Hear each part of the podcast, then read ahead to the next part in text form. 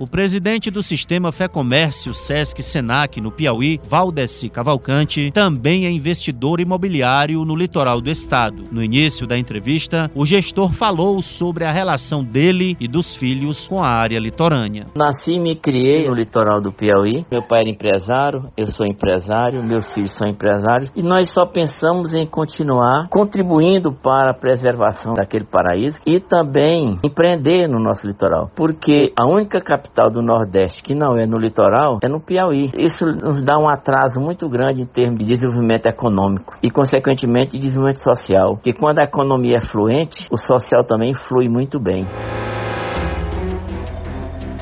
Para Valdeci Cavalcante, a SPU, Superintendência do Patrimônio da União, fiscaliza com autoritarismo no Piauí. Piauí não teve sorte até hoje com um superintendente do patrimônio da União. Eu digo com cátedra. Desde a década de 60, nunca veio um superintendente do patrimônio da União, a não ser um curto período do Dr. Cajubá, que houve realmente um desenvolvimento no litoral do Piauí. Porque esses superintendentes eles não deixam. Lá está arraigado de pessoas comunistas, de esquerda, e quando chega uma pessoa que não tem conhecimento técnico, fica na mão desses técnicos de lá de Parnaíba e aqui de Teresina. Essa que é a verdade cidade.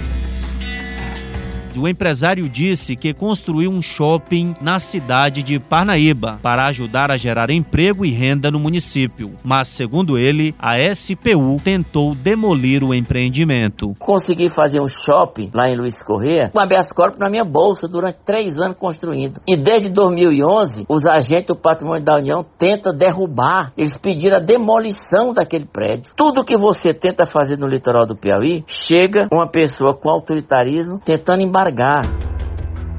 Dois hotéis estão previstos para serem construídos em Luiz Correia e Parnaíba. O presidente da Fé Comércio disse que está com medo da SPU interferir e tentar novamente a demolição. Quando comecei a fazer o muro, o superintendente da União chegou lá e mandou derrubar, porque disse que se eu não derrubar, seria derrubar ele mesmo. E o outro hotel é lá na beira-mar, quando o Mão Santa fizer a ponte que o Bolsonaro prometeu. É um hotel lá de 150 leitos, mas eu fico com medo. Aliás, não só eu, quantos investidores já anunciaram que vão construir sócios no Piauí. Diversos, mas nenhum foi construído. Porque encontra uma barreira dessa proteção exagerada o investidor pede celeridade na liberação dos projetos de empreendimentos que estão avaliados dentro da lei. O que nós precisamos ter nessa superintendência do patrimônio da União é uma pessoa com a cabeça aberta para o empreendedorismo, para o desenvolvimento econômico e social, que gera emprego. Agora mesmo eu estou esperando que o prefeito de Caveiro da Praia faça a doação de um terreno para que nós possamos construir uma bela escola do Senac. Mas ele me disse: não, nós estamos esperando a resposta do patrimônio da União. Quando é que essa resposta resposta vem. Enquanto nós temos aqui 17 desembargadores, aí Luiz Correia tem um embargador de obra. Na próxima reportagem especial que vai ao ar no Jornal da Teresina, primeira edição, vamos informar como está sendo desenvolvido o trabalho dos tabeliães e qual o papel deles no processo de regularização fundiária em terras da União no litoral.